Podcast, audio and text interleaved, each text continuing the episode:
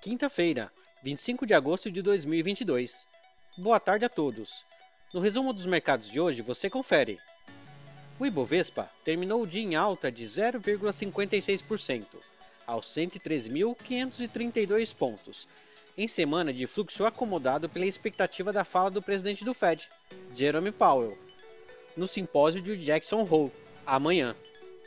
Na ponta positiva, as ações da Embraer, em alta de 2,79%, diante da recente notícia de que os testes com os carros voadores, ou eVTOLs, se iniciarão já em setembro. Na ponta negativa, as ações preferenciais da Petrobras, em baixa de 1,07%, afetadas diretamente pela queda do preço do barril de petróleo no exterior.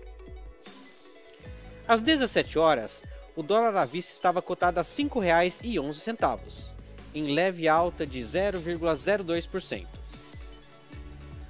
No exterior, as bolsas asiáticas fecharam majoritariamente em alta, acompanhando a direção dos mercados de Wall Street, à espera da fala do presidente do Fed. No Japão, o índice Nikkei avançou 0,58%. Na China, o índice Xangai Composto também ficou no azul, em alta de 0,97%. Os mercados na Europa fecharam sem pulso nem sinal único nesta quinta-feira. Investidores avaliam a ata da reunião do Banco Central Europeu, publicada hoje, além dos sinais vindos da economia da Alemanha. O índice Eurostock 600 teve leve alta de 0,31%. As bolsas americanas fecharam o dia em território positivo, em quadro de volatilidade no início do dia. O Dow Jones subiu 0,98%.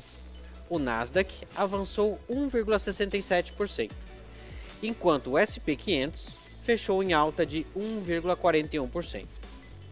Somos o time de estratégias de investimentos do Banco do Brasil e diariamente estaremos aqui para passar o resumo dos mercados. Uma ótima noite a todos.